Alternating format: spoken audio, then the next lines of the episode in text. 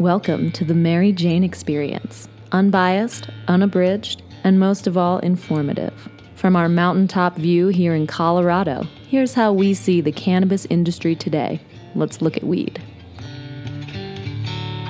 What is going on, everybody? Welcome back to another special edition of the Mary Jane Experience. If you were following along our last podcast, we said that we were going to take the month of July off. And then Yes. some shit went down. Went down pretty fucking heavy.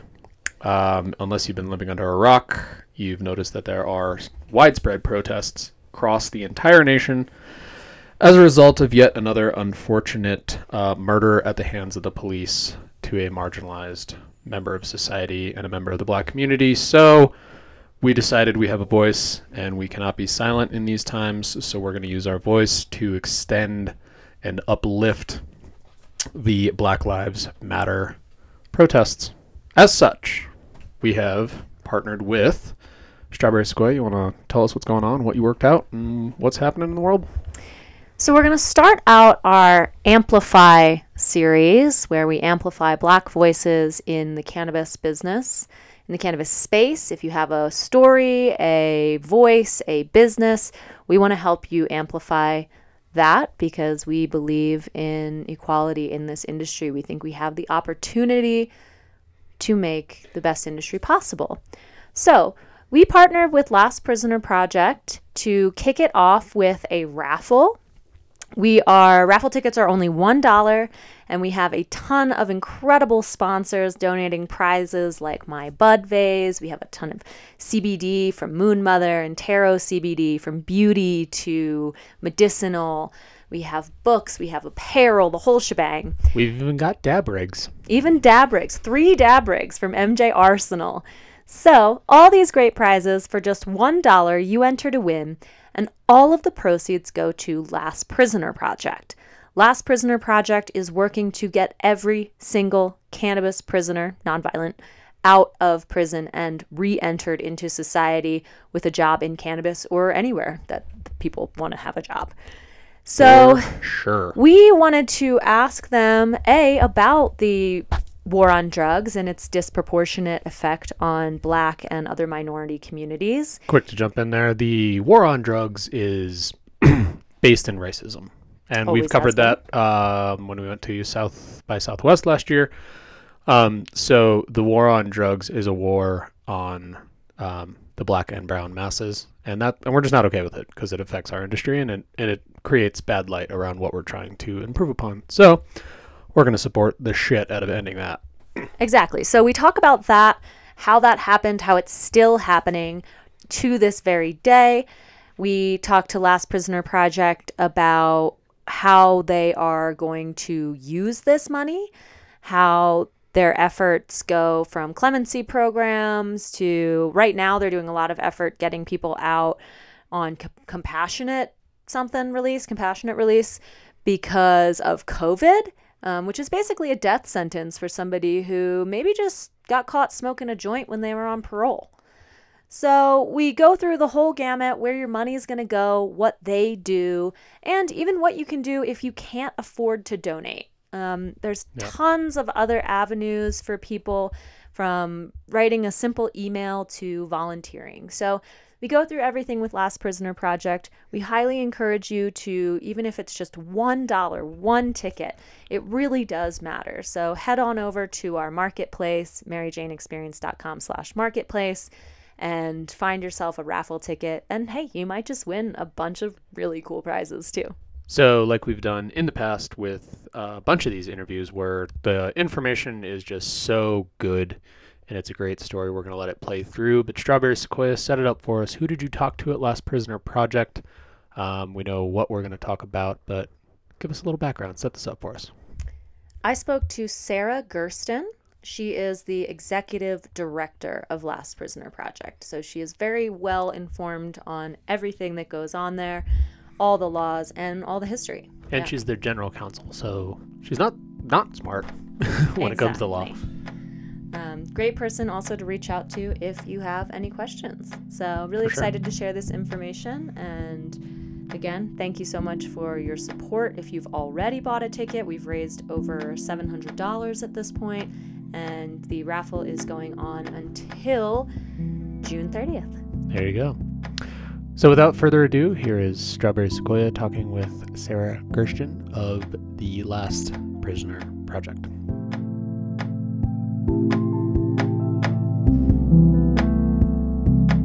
What's up, everyone? This is the Mary Jane Experience. I'm Strawberry Sequoia, and I am here today with Sarah Gersten. Sarah is the executive director of Last Prisoner Project. We're doing a little fundraiser in the form of a raffle with them. So we wanted to dig deep and see where your money's really going and, and learn about everything we can. Sarah, thank you so much for joining me. Yeah, thank you guys so much for having me, and thank you to the Mary Jane Experience for donating, but also being a platform to help, you know, bring education and awareness to these issues.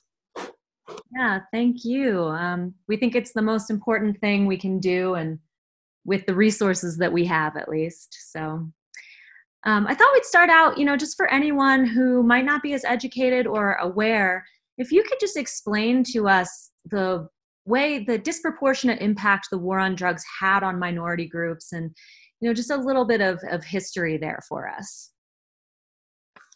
Absolutely. So you know i spend a lot of time in this space kind of digging into the history of these laws you know really starting with cannabis prohibition um, you know through the reagan era and the war on drugs. And it is very clear when you actually look through things like the legislative history, um, comments from lawmakers at the time supporting these laws, that there was racial animus behind each of them. Um, you can very clearly tie both prohibition and the broader war on drugs to a desire to control uh, black and brown communities. And we've really seen that same desire to control and marginalize these communities continue, obviously, right up to present day. Um, despite widespread legalization, despite some movement in terms of decriminalization of not just cannabis, but other drugs, we still see a huge disproportionate impact in terms of who's arrested um, on drug charges. But that disproportionate impact moves all the way through our justice system. So, black and brown communities are much more likely to be targeted by police, they're much more likely to be arrested. And then as you move through the system, those rates actually increase. So, they're even more likely to be convicted and even more likely than that to be sentenced and sentenced for longer sentences for nonviolent drug offenses. Yeah, it's it's crazy when you start even looking at some of the basic statistics how unfair things are and especially in the cannabis in, or not necessarily industry but you know looking at cannabis arrests and the fact that you know white people black people we all kind of smoke the same amount of weed and yet who's in prison? Black and brown people. So I wanted to ask a little bit about the current state of affairs as far as incarcerated cannabis prisoners go, and maybe even touching a little bit on um, COVID 19 and, and the risks that are, are involved there as well. Yeah. Um, so, broadly, we still have over 40,000 individuals just in the US incarcerated on cannabis offenses. Um, we actually think that number is low. That's based on FBI data. Um, but there are a lot of short term facilities, so jails, um, that it's really hard to get accurate current data that reflects who might be incarcerated at any one time on a cannabis offense. Um, so and you know we've done a lot of work trying to work with local counties sheriff's office to get that data um, and it's just there's a real lack of transparency here so essentially we say 40000 but even that is really a low estimate on at this point in time who is currently incarcerated on cannabis offenses. And obviously those are you know a lot of the folks we work with they're incarcerated on life sentences for cannabis. Um, but we also have folks, again, in these short term facilities that make up a huge segment of this population who maybe they, you know, got caught on a violation of their parole for just possessing a joint. You know, so that's another huge issue is once you've been impacted by this justice system, it's incredibly hard to re-enter society rebuild your life and move on from that because there are so many ways the system works to put you right back into detention. Um, and right now is just an incredibly difficult time for anyone who's incarcerated um, covid still despite you know states starting to reopen presents a huge risk to our incarcerated community. Um, the conditions of confinement inherently do not allow for the types of social distancing and you know public health precautions that we've all been taking to try to mitigate the spread of this virus.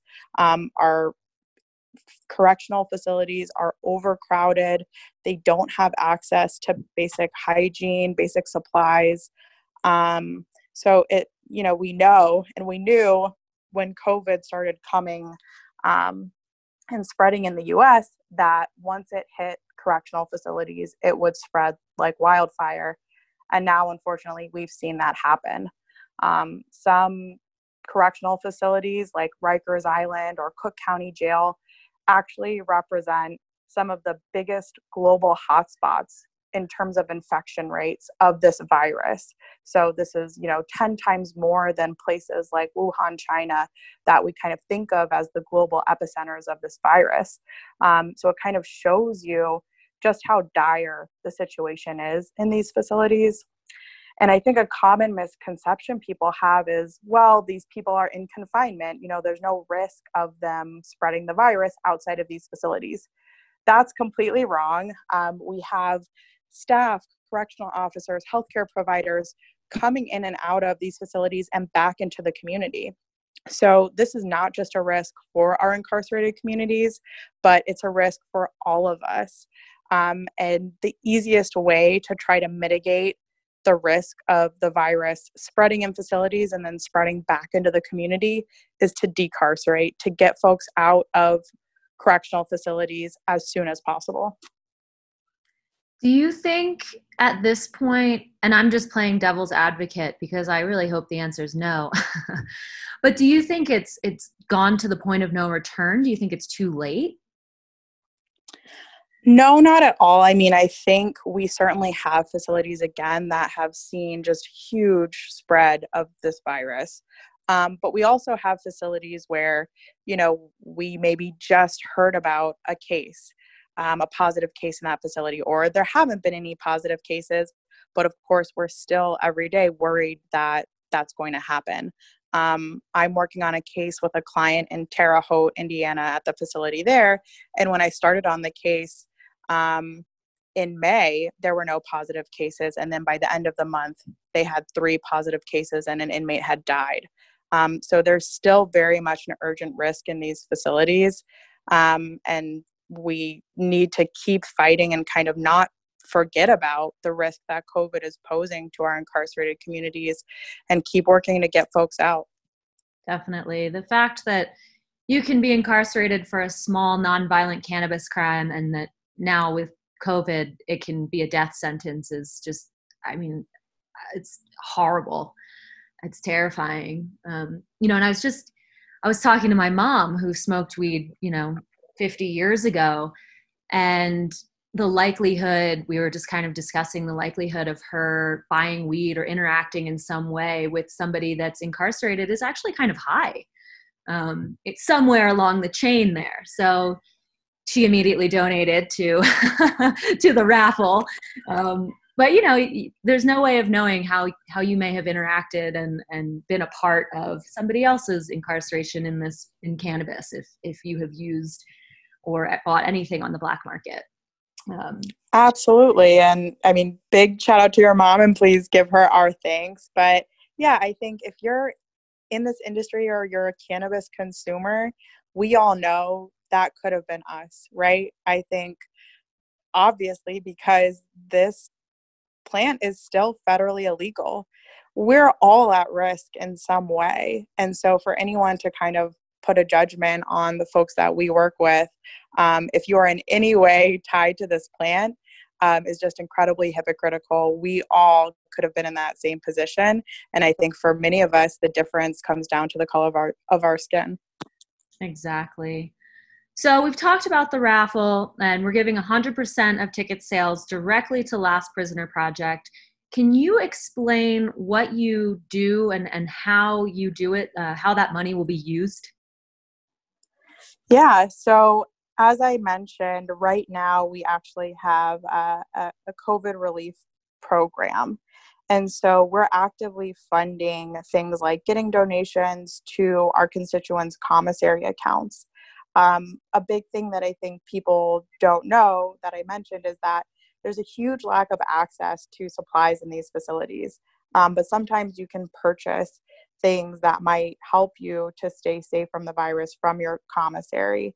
Um, another thing is that we still have some states that require uh, incarcerated individuals to pay a copay for healthcare and even for access to testing right now. Um, so those are things we want to make sure our constituents can afford. Um, we're also in the midst of the most restrictive federal lockdown of federal correctional facilities um, that we've ever seen. We had been under lockdown because of COVID for months. And now, due to the protests, um, the Federal Bureau of Prisons has instituted an even more restrictive lockdown. So, you can imagine at this time, I know for me, I've been leaning really heavily on my family and being able to connect even virtually with my, you know, network. Our incarcerated community, our constituents really can't do that right now. And they're very restricted in how they can interact with their family members, with their friends, with their loved ones. Um, you know, there's no visitation. So ensuring that they have the funds to make phone calls, um, send emails, that's a big part of what we're actively doing right now. Um, but beyond these kind of urgent relief efforts, obviously a huge part of what we do is working to get folks out. Um, so we have a couple legal programs that we do that through. Um, the first that sort of ties into our COVID relief fund is our compassionate release program. This is something that we had started because under the First Step Act, which was a recent federal criminal justice package that was passed, um, people like our constituents that have nonviolent drug offenses might be eligible for release basically by saying, you know, times have changed, policy around drug reform has changed. The sentences that were meted out under things like a three strikes law or mandatory minimums just don't comport with our current notions of justice and fairness. Um, so there's opportunities for release there. Now with COVID, when people think of compassionate release, generally you think of someone getting released because they're elderly or they're sick. Um, and so obviously, COVID represents an urgent health risk for anyone that is incarcerated. So we're seeing a huge opportunity um, for compassionate release. So a big part of what we do is we match people that are incarcerated for cannabis offenses with pro bono attorneys to try to get released through compassionate release. That's one program. Um, a much broader program that we're working on, you know, constantly, pandemic or no pandemic, is our cannabis clemency program. Um, and clemency is basically getting release through an executive power, so either a state governor or the president. Um, and basically, what we've been doing, both on a state level and working with the White House, is crafting a category of clemency for nonviolent cannabis offenders so that anyone who would be eligible under this criteria would get released. And so rather than kind of taking on cases on a case by case basis, the goal is to really create broader systemic change that leads to many more people getting released. Very cool. I didn't know about that second one. And and another thing that um, I've heard you guys do is is reentry programs as well, correct? Absolutely. So a big part of our mission and values at LPP is that the work does not end with release. Unfortunately, in this country, even though you might be physically free from incarceration, you are really not truly free once you come out of prison. Um, a criminal record can create a barrier to your reentry in so many ways, restricts access to employment, to financial assistance, housing. Um, so that's a huge issue. And then again, you know, there are all kinds of barriers that our constituents face just trying to rebuild their lives, reconnecting with their families, um, dealing with, you know, the trauma that comes from being incarcerated. And again, you know, a core issue is around employment. So we provide reentry services that both go to things like record clearing, providing some of those wraparound services or help with financial assistance with transportation, um, access to housing, things like that. Um, but a big program that we've spent the past year really developing um, is our Prison to Prosperity program. And that's designed to actually get our constituents employment in the legal cannabis industry. Um, we do that by working with companies like Vangst, uh, recruitment platforms in the industry that can actually help us place candidates in positions, as well as providing mentorship um, for things like resume uh, editing, interview skills, kind of those general employability skills. Um, we pair our constituents with mentors to help with that. And of course, that helps folks whether they want a job inside or outside of the cannabis industry, just kind of setting them up for success um, on the job search. Definitely. I think that's so important to note is is the reentry because everybody's kind of excited about get people out. That's so important. And it is, but you can't just get out of prison and then start up a normal life again. It, it takes time and help. So I'm glad you guys focus on that as well. So we have a raffle. Obviously, you're always accepting donations. We're doing $1 raffle tickets to keep the price really low. With just $1, you can help donate to this cause. But what are some other ways if if donating is not at all in your budget? What are some ways that people can help um, that are non-monetary? Yeah, so if you go to our website, that's lastprisonerproject.org, um, we have a whole page about how you can get involved. Um, so we have volunteer opportunities. Um, we have opportunities for folks that have been impacted by prohibition to share their stories a huge piece of what we do is around education and awareness and just sharing more stories. I hear so often from folks, it really changed my perception to see just how many people have been impacted by this and how many people I actually know have been impacted or that look like me. You know, I mean, our constituents come from all walks of life and their mothers and fathers, their grandfathers. Um, and so I think it really resonates with folks to actually see these stories um, and learn more about them. Um, but another big way that folks can get involved and really make a difference, um, we have a lot of awareness campaigns for uh, particular constituents. Um, one right now is Michael Thompson. Michael has been serving, he's served 25 years uh, in Michigan for a nonviolent cannabis offense. He is serving a 60 year sentence, so essentially a life sentence. He's now 69 years old. He has type 2 diabetes, so he's particularly at risk of contracting COVID. And mind you, this is in Michigan. So, in a fully legal state with an industry that's coming up with a progressive seeming governor, um, Michael is sitting in prison and you know the resources that the state is putting into keeping him incarcerated despite the fact that he poses no threat to public safety. He has had an immaculate record since he's been incarcerated which is incredibly difficult to do. He has been a mentor to his fellow inmates during his time. Um, he's just one of the most incredible people that i've ever met. Um, and so we in January submitted his clemency petition.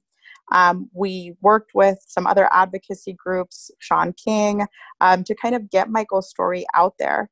And through that work, we got over 20,000 people to write letters and call the governor's office. Um, and unfortunately, it did not get the governor to release Michael, but it actually got the county prosecutor whose office had prosecuted the case to come on to support our clemency petition. That is an incredibly rare thing to have happen. Um, and that we know happened because we got tons of people to make their voices heard and push this office to call for Michael's freedom. Um, so now that the prosecutors come on board, we're trying to re engage our network, our supporters, and get the governor to do the right thing and let Michael out. Um, so if you go on our website, go on our social media, you'll see kind of calls to action. We try to make it really easy for folks. Um, we've got a sample script, we've got all the numbers to call, what to say. Um, and, you know, of course, you can do that from your home on your computer if you've got a cell phone, if you've got a landline. You can really help us to make a difference and to get Michael free.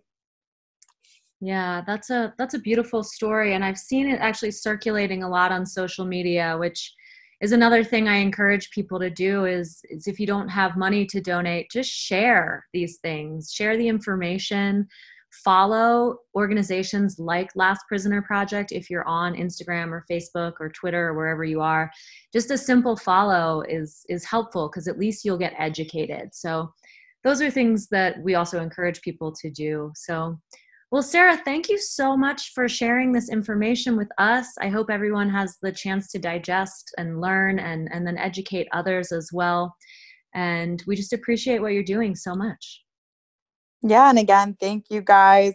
Thank you for the raffle. Uh, super exciting for us to be working with you guys. And again, just working to really educate folks, bring awareness to this issue. So thank you guys for using your platform to do that. Of course, that's that's our mission. And actually the rest of this month our, our mission is to amplify black voices and black businesses in the cannabis space. So we're really excited to start sharing those stories after this episode. So um, well, Sarah, thank you so much. And let's raise a whole bunch of money in the raffle. awesome. Thank you, Emily. Have a good day. All right, you too. That was Miss Sarah Gersten talking to Strawberry Sequoia from the Last Prisoner Project. She's awesome. The Last Prisoner Project is awesome. We are very much behind what they are trying to do. Again, the war on drugs is a war on black lives, and it's completely fucked up, and we're tired of it, and we're over it. So we're going to amplify the stories. We're going to keep it part of the conversation. We're not just going to sit back and play from the sidelines. We're going to play in the game in the game. So I did want to say one comment about some other really great organizations to support. Last Prisoner Project is certainly not the only one, and people have given me some shit about supporting a white male owned organization, which is fair. Can so catch shit no matter what you do. There's a couple really great ones. Last year we did a project with Root and Rebound. They are awesome. Female owned. Um, Leah Marr from the Weed Blog told us about minorities for medical marijuana. Another minority owned one is Project Mission Green. Mm-hmm. We also love Drug Policy Alliance, Big Marijuana Policy Project. These are all people that just simply by following on Instagram, you will be able to help the mission without without money, you know, just follow them on your social media platforms, give them a like and you'll be able to stay informed and know what's going on. So you can help if it is you know if you have time money whatever you have to give. Yep. so i always just encourage people to to just follow people uh, organizations like that. Yeah and this can be part of the process that is education for people that might not be aware of what's going on out there and you know you are involved in the cannabis space. Educate yourself about the history. Know know your roots. Know where this all came from. Know why it's illegal. Know why we have prohibition and know where it's founded. And there's a lot of these organizations that we'll be working with uh, throughout this process. The we're calling it the amplify series here on the mary jane experience podcast. Um, who who really are doing great work and, and they are a very educational source. So again, you can vote with your social media platform just by liking, sharing, and commenting on these platforms. Uh, so go follow them. They're awesome. They're doing great work. They're doing truly, truly great work, and we are supporting them this way. So and also. As we've already said five times, get yourself a raffle ticket. It's on our marketplace. If you look at the top little bar, there's a thing that just says raffle ticket You click on that and you will see a for one dollar you can buy a raffle ticket and it'll show you all the cool prizes you get to enter to win. It's over a thousand dollars in prizes. We're gonna put together a couple packages so you have a few chances to win. And while you're at it, check out our marketplace. I have to say it because that is, you know, one of the very few ways that we can keep this project going is by your support on our marketplace. And we have a couple really cool new products coming out. So we're really excited to show you some of these unique smoking accessories and we're selling hemp plants we have apparel um, a lot of really cool things jewelry from sure. artisans all over and we're actually working really hard right now with a bunch of black owned and minority owned brands to populate the marketplace with a more inclusive product base. Um, but to give ourselves a little credit, it's like almost 90% women owned companies. Hey, hey. So yeah, so check out our marketplace. You know, it's it's just one small way to help us to help you get the information that we think is important. Yeah, and support our little baby project here that we're growing every day in a very organic fashion. So we thank you for your support. We thank you for listening. And dog food for Daisy Jane. yeah. If you if you'd like to feed Daisy Jane, just go buy a bomb. She's so hungry. just kidding. Our neighbor called her Chubs because she's so fat. All right. Enough beating up on the dog. All she right. just likes eating. She's perfect. Anyway, thank you very much again for listening. Like we said, we are not going to take a break. We cannot take a break at these times, so we are going to continue on with the series, the Uplift series. different format. So bear with us. We are just going to run these interviews without even intros and outros. Sometimes we might, but in order to get as many stories out as possible, we are just going to run the raw, unedited, unedited interviews so that you can learn about as many black owned businesses, stories, and the whole shebang. So, you know, let us know what you think. Stay tuned. And if you have someone you'd want to hear from on the podcast, by all means, let us know. We'll, we'll be happy to interview anybody, anybody about what is going on currently. So with that, Almost anyone. Almost anyone. He says anyone, but I'm a lot more picky. That's fair enough. Um, info at maryjaneexperience.com is the email to reach out to. There's a contact form on our website as well. Thank you again so much for listening. Like, follow, share, subscribe. Get your news from us, the trusted source in cannabis. Anyway, Love you. Peace out, love you guys. potheads. Good night, stoners.